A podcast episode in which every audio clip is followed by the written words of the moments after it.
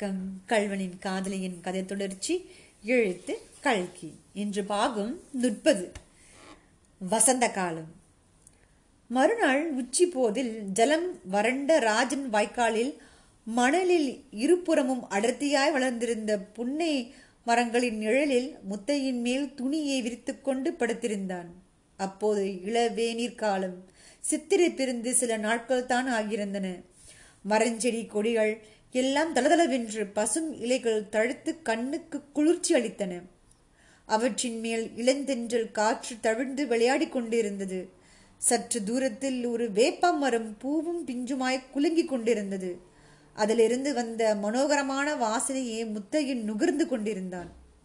அந்த மரத்தின் அடர்த்தியான கிளைகளில் எங்கேயோ ஒளிந்து கொண்டு ஒரு குயில் குக்கு குக்கு என்று கூவிக்கொண்டிருந்தது சென்ற சித்திரைக்கு இந்த சித்திரை ஏறக்குறைய ஒரு வருஷ காலம் முத்தையன் இந்த பிரதேசத்து திறனாக பதுங்கி வாழ்ந்து காலம் கழித்து விட்டான். அந்த நாட்களில் இரண்டு பெரிய தாலுக்காக்களில் உள்ள ஜனங்களெல்லாம் தன்னுடைய பேரை கேட்ட மாத்திரத்தில் கதிகலங்குபடியும் அவன் செய்திருந்தான். அத்தகைய பிரதேசத்தை விட்டு இப்போது ஒரேடியாக போய்விடப் போகிறோம் என்பதை தென்னிய போது அவனுக்கு ஏக்கமாக தான் இருந்தது.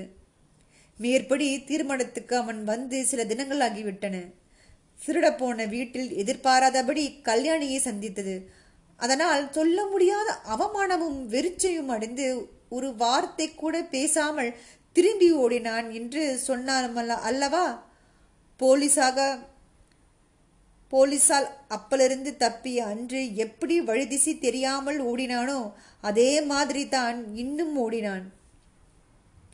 கடைசியாக எப்படியோ தன்னை சென்ற ஒரு வருஷமாக ஆதரித்து காப்பாற்றி வரும் கொள்ளிடக்கரை பிரதேசத்தை அடைந்தான். இருவிக்கிறவே ஆற்றை தாண்டி அக்கறை படுக்கும் படுக்கைக்கும் வந்து விட்டான். அந்த இரவிலே அவன் தன் வருங்காலத்தை பற்றி சிந்திக்கவும் தொடங்கினான். இனி வெகு காலம் இப்படியே காலத்தள்ள முடியாது என்று அவனுக்கு நிச்சயமாகி விட்டது. போலீஸ் பந்தோஸ்பதஸ்தர்கள் நாளுக்கு நாள் அதிகமாகி கொண்டு வந்தன. எப்படியும் ஒரு நாள் பிடித்து விடுவார்கள். அப்படி பிடிக்காவிட்டாலும் இவ்வாறு நிர்பயமா வெகு காலம் நடமாட முடியாது என்று அவனுக்கு தோன்றிவிட்டது. கல்யாணியை பார்க்கும் ஆசைதான் அவனை இத்தனை காலமும் அந்த பிரதேசத்தில் இருத்தி கொண்டிருந்தது. அந்த ஆசை இவ்வளவு விபரீத முறையில் நிறைவேறவே முத்தையன் மனக்கசந்து போனான். தான் இதுவரை சேர்த்து வைத்திருந்த பணத்தை எடுத்துக்கொண்டு எங்கேயோவது அக்கறை சீமைக்கு கப்பல் ஏறி போய்விடுவதென்று அவன் தீர்மானித்தான். அதற்கு முன்னால் சென்னைக்கு போய் அபிராமையை எப்படியாவது ஒரு தடவை பார்த்துவிட வேண்டும் என்ற ஆசையும் அவனுக்கு இருந்தது. ஆனால் இதெல்லாம் எப்படி சாத்தியமாகும்? இதை பற்றி யோசனை செய்து கொண்டிருந்த போதுதான் ராயாவரமுடையார் தன்னை பார்க்க விரும்புவதாக தகவல் தெரிவி தெரிவித்திருந்து அவனுக்கு ஞாபகம் வந்தது.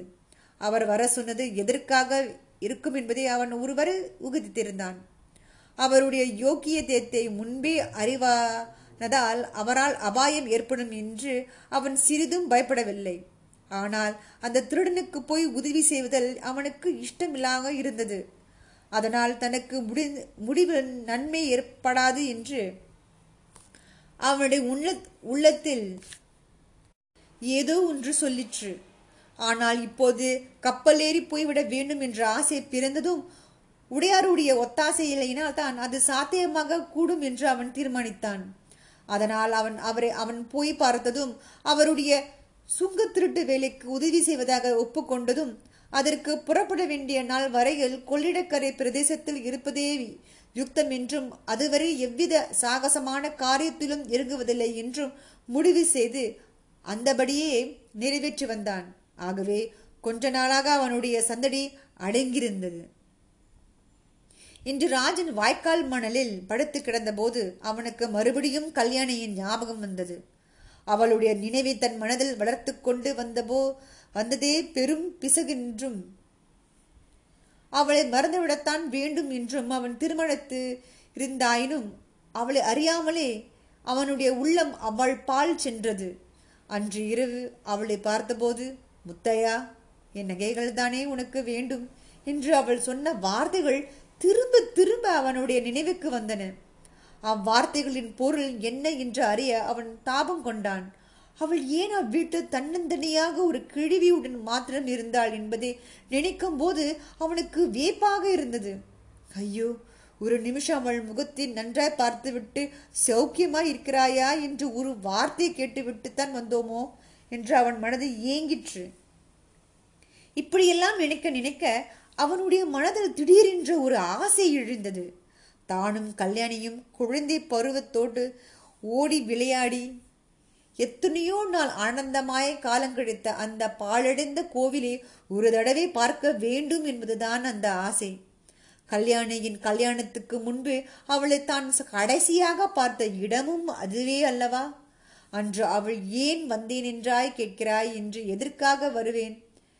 உன்னை தேடிக்கொண்டுதான் வந்தேன் என்று கண்ணில் நீர் ததும்ப கூறிய காட்சி இன்னும் அவன் கண் முன்னால் நின்றது. இந்த பிரதேசத்தை விட்டு தான் அடியோடு போவதற்கு முன்பு அந்த கோவிலை இன்னொரு தடவை பார்த்துவிட வேண்டும் என்று எண்ணினான். இந்த எண்ணம் தோன்றி சிறிது நேரத்திற்கெல்லாம் தன்னை மீறியது ஏதோ ஒரு சக்தியினால் கவரப்பட்டவன் போல் அவன் பூங்குளத்தை நோக்கி விரைந்து நடக்கலானான். அந்த சக்தி இத்தகையது என்பது அன்று சாயங்காலம் மேற்படி பாழடைந்த கோவிலை நெருங்கிய போது அவனுக்கே தெரிந்து போயிற்று. ஆம் அந்த சக்தி கல்யாணிதான். முத்தையின் கோவிலை அடைந்தபோது அங்கே தான் எத்தனையோ நாள் உட்கார்ந்து ஆனந்தமாய் பாடி காலங்கழித்த அதே மேடையின் மீது கல்யாணி உட்கார்ந்திருப்பதைக் கண்டான்.